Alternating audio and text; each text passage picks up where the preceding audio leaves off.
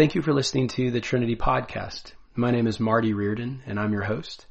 And recently, we hosted a night we called a conversation on sexuality. The audio from that evening has been divided into three parts, and this is part two, episode number two. Uh, in this episode, we were joined by guest speaker Pieter Valk, who discussed the New Testament's vision for vocational singleness. Uh, Pieter leads a nonprofit called Equip, which helps churches become places where LGBT Christians can belong and thrive according to a traditional sexual ethic. Thanks so much for listening. My name is Pieter Valk. Um, one day a week, I am a, a, clinical mental health counselor, and I meet with uh, peoples of all ages, navigating questions of faith and sexuality. And then the rest of the week, I run a nonprofit that trains pastors and parents to teach their churches and children about how God created us for intimacy and for community. Um, and then another big part of my life is that I've become convinced that God has called me to vocational singleness for the sake of the kingdom. And I'm helping start an intentional Christian community in Nashville for men who feel called to vocational singleness for the sake of the kingdom, uh, called the Nashville Family of Brothers. So tonight, uh, I want to deepen your vision for how God wants to use your singleness, whether it's going to be temporary or lifetime. And I want to explore how single people and the church can do this better. But uh, I didn't always think about vocational singleness in these ways. Quite the opposite. Um, from an early age, I heard those same narratives we heard Ashley just share about. I assumed that the best things in life were enjoyed through marriage. And if I was a good Christian, I would get married. Um, even at the age of five, I understood this. Uh, my brothers and cousins and I would play house and we'd assign roles. You'll be mommy, I'll be daddy, you'll be baby. Uh, and then we start filling out the B team, right? Uh, and all that's left is the annoying cousin. So we decide she's going to be the cat lady next door. So how does she react? Well, not laughing. She screams and she throws a toy at us, and she says that's not fair. Uh, we all understand that getting married and having kids was, was better and remaining single and without kids was cursed. It was not good to be the cat lady next door. We knew that at age five. So fast forward to college. Um, during one longer season of singleness, I started fearing that I might not ever get married. It was probably some Friday night when all of my roommates were out on dates and I was home alone. Uh, so after spending an hour switching between Netflix shows, trying to find something to drown my feelings in, uh, I gave up and I did what any good Christian does. I went to scripture to find a promise uh, from God to soothe my fears, to reassure myself God will give me the things I want. Instead, I, and, but, and to my surprise, the Bible didn't actually promise me marriage. Quite the opposite uh, Jesus and Paul urged Christians to consider vocational singleness. So that was a pretty scary revelation.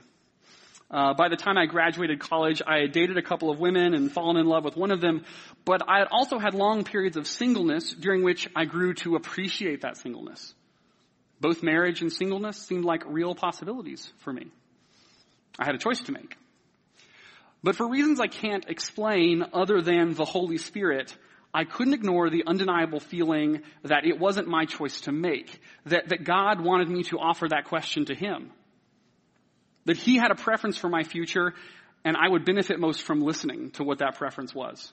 So I started discerning what God was calling me to, and eventually I became convinced that I was called to vocational singleness. And two big questions uh, stood out at that point in the process. What is this vocational singleness? And how do I do it well? These questions were particularly difficult because growing up, I, never heard anyone teach about these things. Um, I never saw anyone modeling thriving in vocational singleness.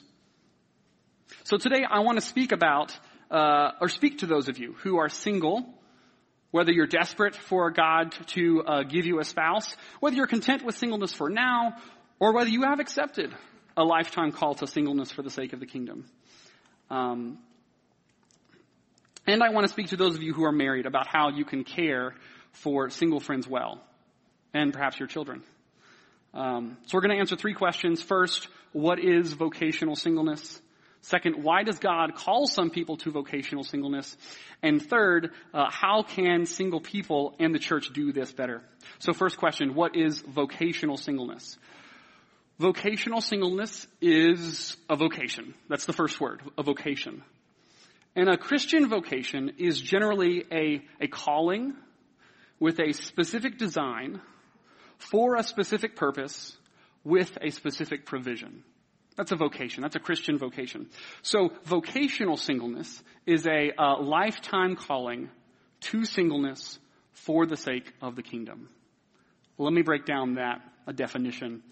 Um, so vocational singleness is a lifetime calling. That's the first part. Um, it's a calling. God calls us to either a vocation of marriage or a vocation of singleness. And, and the Bible teaches that our vocation is uh, given or called, not really chosen. God has a preference and he wants to communicate that preference to us.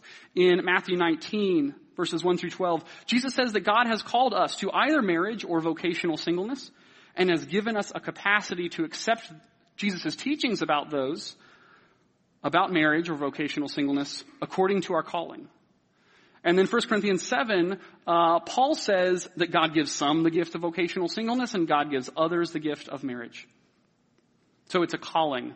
Um, but it's not just a calling, it's a lifetime call. God intended for vocational singleness to be committed and permanent. In Matthew 19, verses 1 through 12, Jesus speaks of a call beyond temporary singleness and compares vocational singleness to being a eunuch a state which is permanent. And then in 1 Corinthians 7, uh, Paul recognizes and praises committed singleness and teaches that it is better to keep a commitment to vocational singleness than to break it. So at this point, it's probably helpful to make a little distinction uh, because I've been using the word vocational singleness over and over again. How is that different than maybe a word like temporary singleness? because that vocational singleness is what I'm talking about here. Uh, we're all born into temporary singleness. That is our default state. We're all born into that, right? We're born single. Um, and then some of us are called to Christian marriage out of temporary singleness, and some of us are called out of temporary singleness into a lifetime vocation of singleness for the sake of the kingdom. Those are, that's God's design. So, and why is it important to make that distinction? Because there's a big difference, as we've already heard, between just waiting for marriage versus accepting a call to permanently give up the prospect of romance, sex, marriage, and children in order to use that availability to do kingdom work parents can't.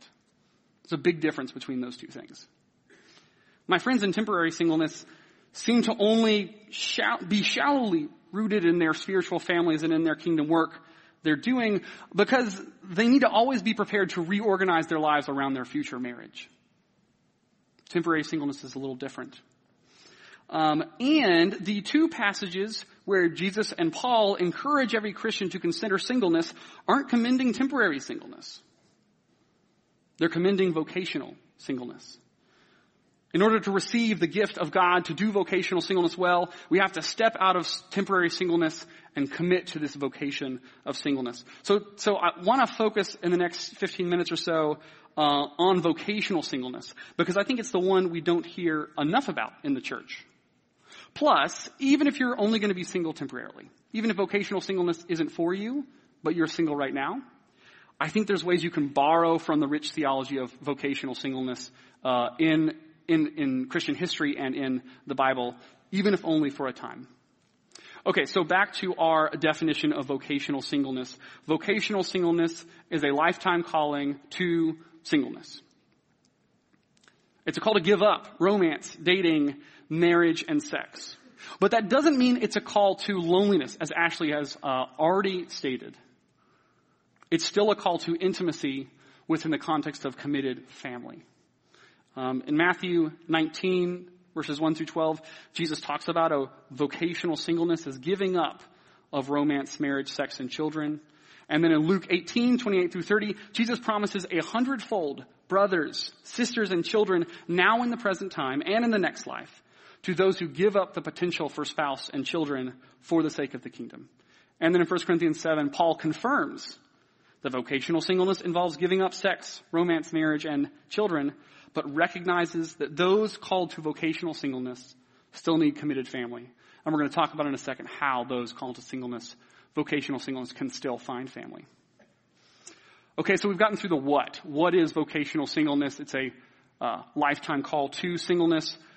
Now let's talk about the why. Why does God call some people to vocational singleness?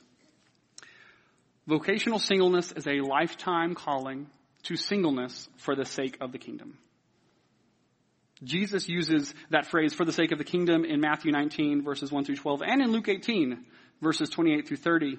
Um, those called to vocational singleness do this in three ways. They, they live their life for the sake of the kingdom in three ways. First, uh, God intended for those in, the vo- in vocational singleness to use their avail- availability, to use their time freed up, particularly because they're not going to be doing the work of raising children, to do the work that parents don't have the time and energy to do, to do the kingdom work that parents don't have the time and energy to do. In uh, 1 Corinthians 7, Paul explains that vocational singleness involves giving up a spouse and children to be more concerned with the work of the church. Second, uh, vocational singleness is for the sake of the kingdom because it embodies the gospel in unique ways. Ashley already spoke to this some. Uh, similarly to marriage, vocational singleness is an image of that love of God found in the Trinity and between Christ and the church that preaches the gospel by pointing us back to the true things that that image reflects. Vocational singleness is supposed to be spiritually procreative, sacrificial, committed, intimate, and hospitable, pointing those who see that image back to the original source, God's love. And then the third way that vocational singleness is for the sake of the kingdom is because it gives every Christian hope for the new heavens and the new earth, for that, that final marriage in the biblical narrative. In Luke 20, 34 through 36, as Ashley has pointed us to, Jesus teaches that we will essentially all be celibate in the new heaven and the new earth. So vocational singleness preaches the gospel in a way that marriage does not, by serving as a physical sign and hope, if we're doing it well, a hope for how we will all live in the next life. Um, contemporaries of early Christians saw marriage as a necessity to secure physical protection, wealth, and a legacy through descendants.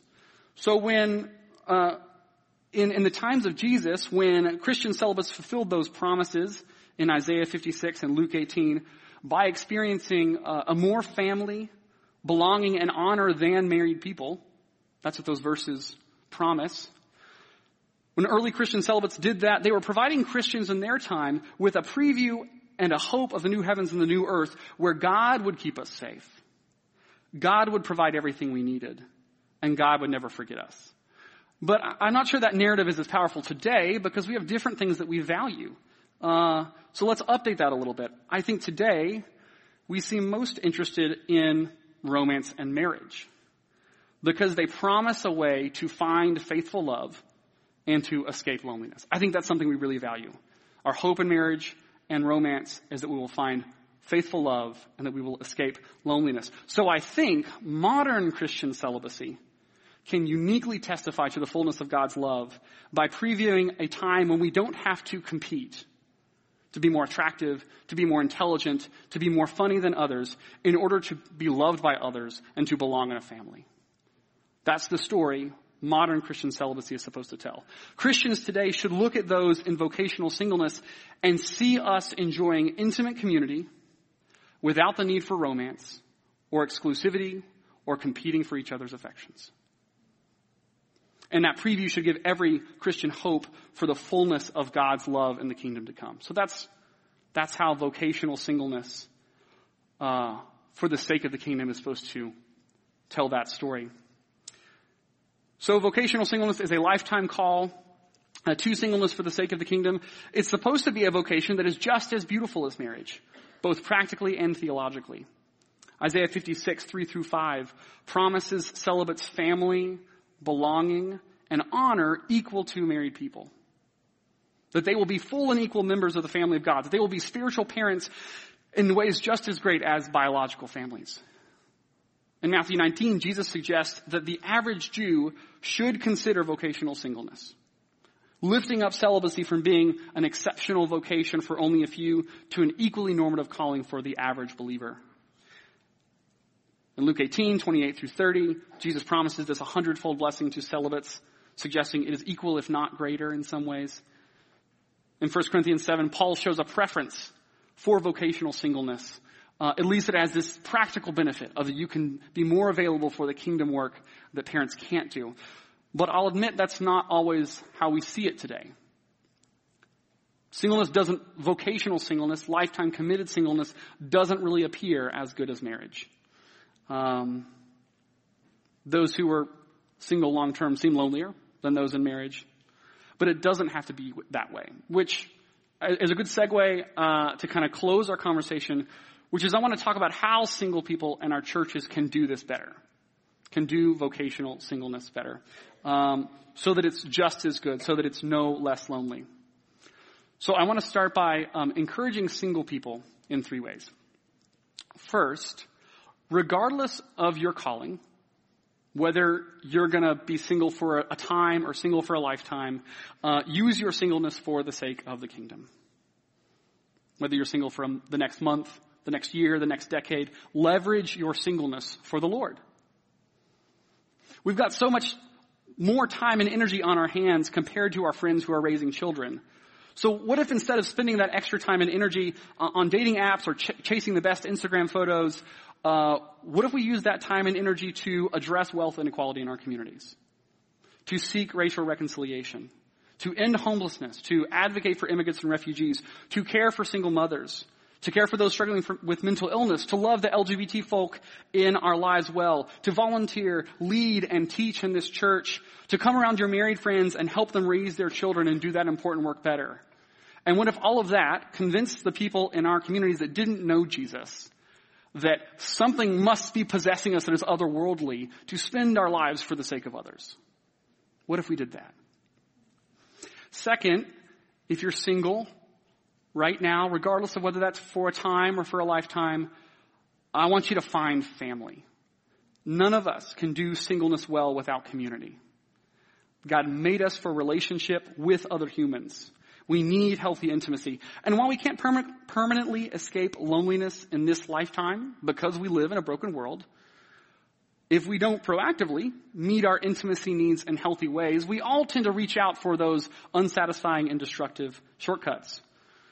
So this might look like single people um, living um, together and committing to rhythms of prayer and, and confession and meals and fellowship together.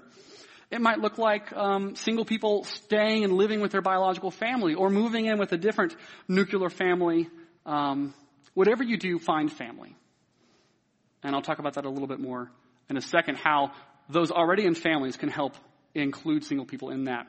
Uh, and then third, um, I want to include those of you in the room who are single to discern whether God, God might be calling you to this vocational singleness that I've been talking about. God is calling some of you to a lifetime vocation of singleness, and He wants to give you that gift. So discern. Seek what God is calling you to and embrace it. Um, briefly, you know, first develop your, your spiritual muscles for general discernment. You know, practice asking God important questions or asking God questions uh, on less important matters. Second, make sure you've got a good understanding of, of marriage and vocational singleness and you don't have any emotional or theological hurdles to either of them.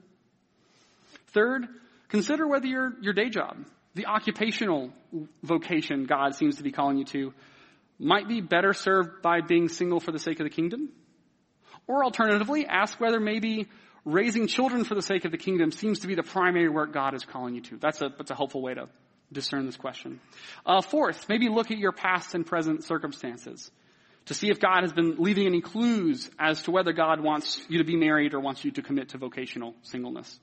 Uh, and fifth, and, and definitely important, ask parents, ask pastors, ask mentors, ask friends for their opinion. What do they think God might be calling you to? Ask them to pray with you about this process. There's a lot more about, that I can say about that discernment process. Uh, so if you're interested in learning more, uh, feel free to connect with me at the end of this conversation or, or grab my contact info somehow. So single people, Uh, live your singleness for the sake of the kingdom, regardless of how long you're single. Find family, regardless of how long you're single.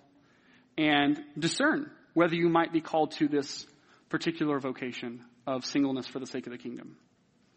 All right, last, um, for those of you in the audience who are married, which seems like a lot of you, um, I want to share three ways you can make the church a better place for single people, including some of your own children who might be called to vocational singleness.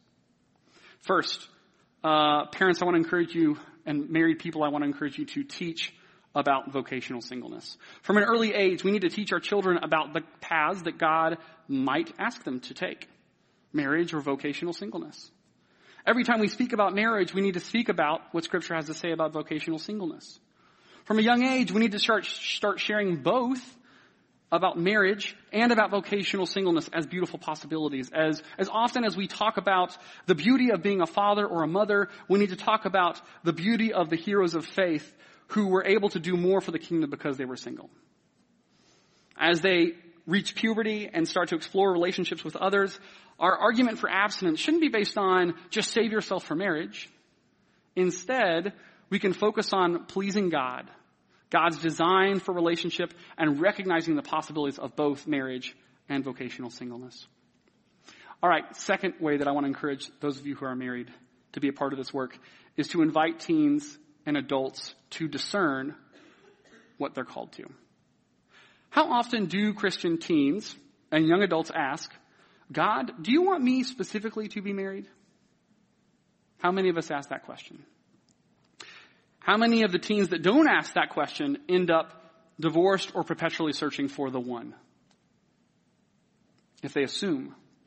So I think parents need to invite teens and adults to begin asking God what He has for them and help them do all those steps I shared about earlier. Uh, develop their their spiritual muscles for discernment.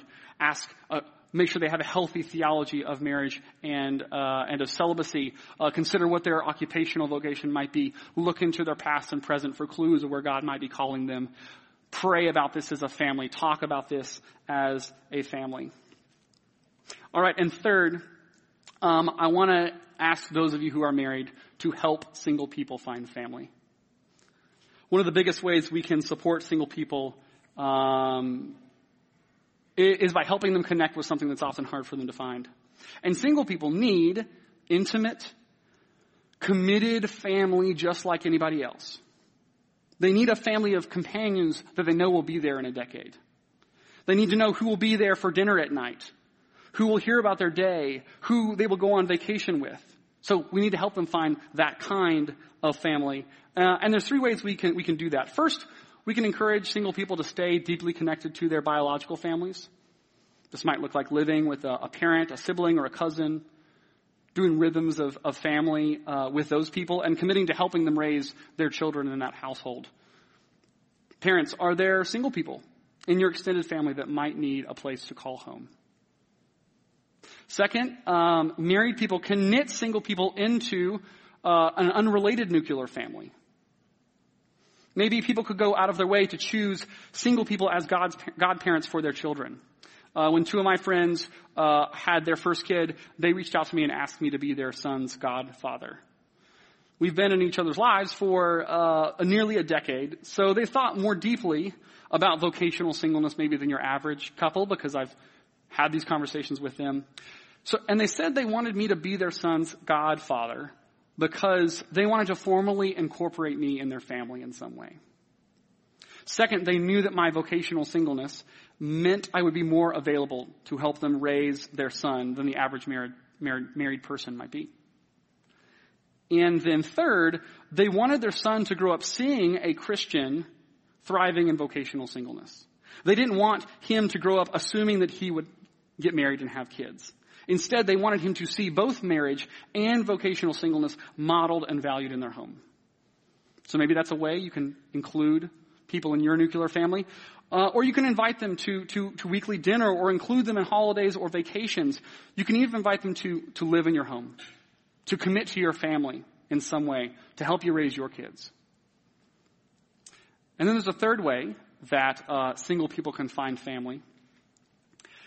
You can help single people create, you know, intentional Christian communities, families of single people for themselves. Help single people gather and commit to being family for each other and doing rhythms of family together. I think this is perhaps the least conventional option, but I think it might be the most beautiful. And it also involves the most logistics. So this is why it's important for you guys to be a part of this process. You guys can help support single people in creating these intentional Christian communities by suggesting the idea, by helping them cast a vision for it, by providing support uh, while they explore this possibility, by coaching them through the process, maybe even providing financial support in the early years of that process. Um, we've done just that in Nashville. Um, a handful of us independently discerned that God was calling us to vocational singleness, but we weren't sure uh, how we would find intimate family that we could depend on. So I asked my pastor for his advice, uh, and he responded with the following. He said, uh, monasticism isn't the only way for single people to find family, or necessarily the best way, but it has been the most common way. Monasticism has been the biggest source of theology in the church. Monasticism has been the biggest source of evangelism in the church. And monasticism has been the biggest source of social justice in the church. You should consider it. So, uh, a, a low-key recommendation. Um, now, I haven't gone and started a monastery, but I did take his suggestions to heart that there's a certain way that, that celibate people over history have made family together. And so two years later, we established the, the Nashville Family of Brothers, uh, an ecumenically Christian brotherhood committed to offering family to celibate men in Nashville for God's glory. We have family rhythms of daily prayer, weekly confession and accountability, monthly large group prayer and worship gatherings. We do holidays and vacations together, and we have a shared mission work in our city. Brothers discern for at least four years before making final commitments of, of celibacy and family and simplicity and, and commitment to our rule of life. Our brotherhood is ecumenically Christian, so our homes are not our primary places of worship. We are required to still be deeply committed to the missions and the communities of our local churches. We have jobs outside of the brotherhood. It's not like we make cheese together all day. Um, that'd be tasty. We've had some requests for some beer. Mostly people have ideas for what we should call the beer. They're not going to help us make it. They just have great name ideas. Um, but yeah, we have jobs outside of the monastery. And instead of being cloistered, we live in single family homes in the city, next door to our friends who are parents. And the doors of our house, our homes, are always open to extended family and friends. And what we're hoping is this brotherhood serves as a seed for a larger experience of intentional Christian community in Nashville. So, for those of those people who are single in your lives, uh, maybe you can help them find family by, by reaching out to the single people in your biological family who are looking for a home. Maybe you can help them find family by uh, including unrelated single people into the rhythms of your nuclear family. Um, or maybe you can help them uh, put together some intentional Christian community for themselves. But I think you, what you see with each of these is each of these involves living together and commitments to doing life together. Um, I, I don't need someone to grab dinner with me once a month. I don't need a rotating door of small groups where we take breaks in the summer and then I have a different small group every year. That's not family. None of you who are married would accept that level of family from your spouse. I need family. So we've explored what vocational singleness is, uh, why God calls people to it, and how single people and the church as a whole can do this better. Um, I've got one last thing I want to share. There's one part of my story that I left out because uh, I didn't want it to be a distraction. Uh, I didn't want you to think uh, that what I had to say today was irrelevant because maybe our stories are a little different. Uh, you see, I'm gay. Um, yes, I mentioned I dated a couple of women and grew a specific desire for one woman, but I'm not generally attracted to women, and I am generally and consistently attracted to men. Um, I'm gay. And I believe that God calls all Christians to either Christian marriage with someone of the opposite sex or this vocational singleness for the sake of the kingdom. I think that's God's best for each of us who are Christians. And I was afraid to tell you that at the beginning because then you might think that I only considered vocational singleness because of my sexuality and my convictions, but those of you who are straight don't really have to consider the same possibilities. that lifetime singleness is only for gay people. Uh, but I hope I've made clear that everyone should be discerning that question, should asking God what He's calling them to. Uh, yet it's true, gay Christians seem to be the only people who actually consider vocational singleness. Most straight people have never stopped to consider vocational singleness. You know, our churches uh, have led straight people to believe that you only have to be celibate if God disrupts your life and gives you an undeniable call. Um, it seems like our churches uh, allow straight people to assume that they get to choose whether they get married or commit to singleness. So if they want to get married, they can go take it. Our churches teach that celibacy is only for asexual people or only for gay people or only for people who don't want to have kids. So as a result, there's very few straight people committed to this vocational singleness and using their singleness for the sake of the kingdom. A vast majority are only single for a season. So, gay Christians seem to be the only people who stop and ask, God, what do you want for my life, regardless of my preference? Even straight Christian women who are single have a good chance of eventually finding a spouse if they're determined to get married. Although many single women have a harder time finding a spouse than men because there's less faithful men in the church. It's a numbers game. So we need to be honest about that. But it's still not quite the same most of my uh, my my uh, female friends who are single, uh, if they want marriage, it, it's it's likely they don't have to reckon with the possibility of lifetime singleness like I do. No, gay Christians seem to be the only people considering vocational singleness. So because there are so few people doing celibacy, and the group of people doing celibacy are these weird gay Christians, uh, churches can ignore them and neglect to meaning, meaningfully invest in their lives and support celibate people. But this doesn't just hurt gay celibate Christians. We're, we're merely the canaries in the coal mine. Our suffering is the first visible symptom of a larger problem. Uh, churches that don't teach or support vocational singleness do so to everyone's detriment, as we've already mentioned. So, but if more than just gay celibate Christians suffer from our church's poor support of vocational singleness, then that also means that more than just gay Christians will benefit from better support. It's not just good for the gays. Um, everyone will benefit. If both marriage and vocational singleness are seen as beautiful possibilities, every Christian asks God whether he prefers they step into singleness or marriage. And then those called to marriage will step into it for the right reasons and it will be likely to thrive. And on the other hand, we'll start to have this meaningful minority of straight Christians stepping into vocational singleness, leading to a powerful minority in the church radically available to minister to the poor, to the sick, to immigrants, to refugees, and those struggling with mental illness, to bring the gospel in lie, to bring the gospel alive in a way that draws people to Jesus. If you want to talk about uh, revival in America, send 10% of Christians out to spend their lives healing the communities around them instead of raising children, and you will see revival in America. That'll do it. So, um, to put it frankly, if you're a straight person and you aren't married, it could be easy to ignore what I've had to say today. It'd be easy to ignore what scripture has to say about vocational singleness and discernment. It'd be easy just to let romance lead you to marriage. And why that will end poorly for some of you that might end pretty well for a lot of you.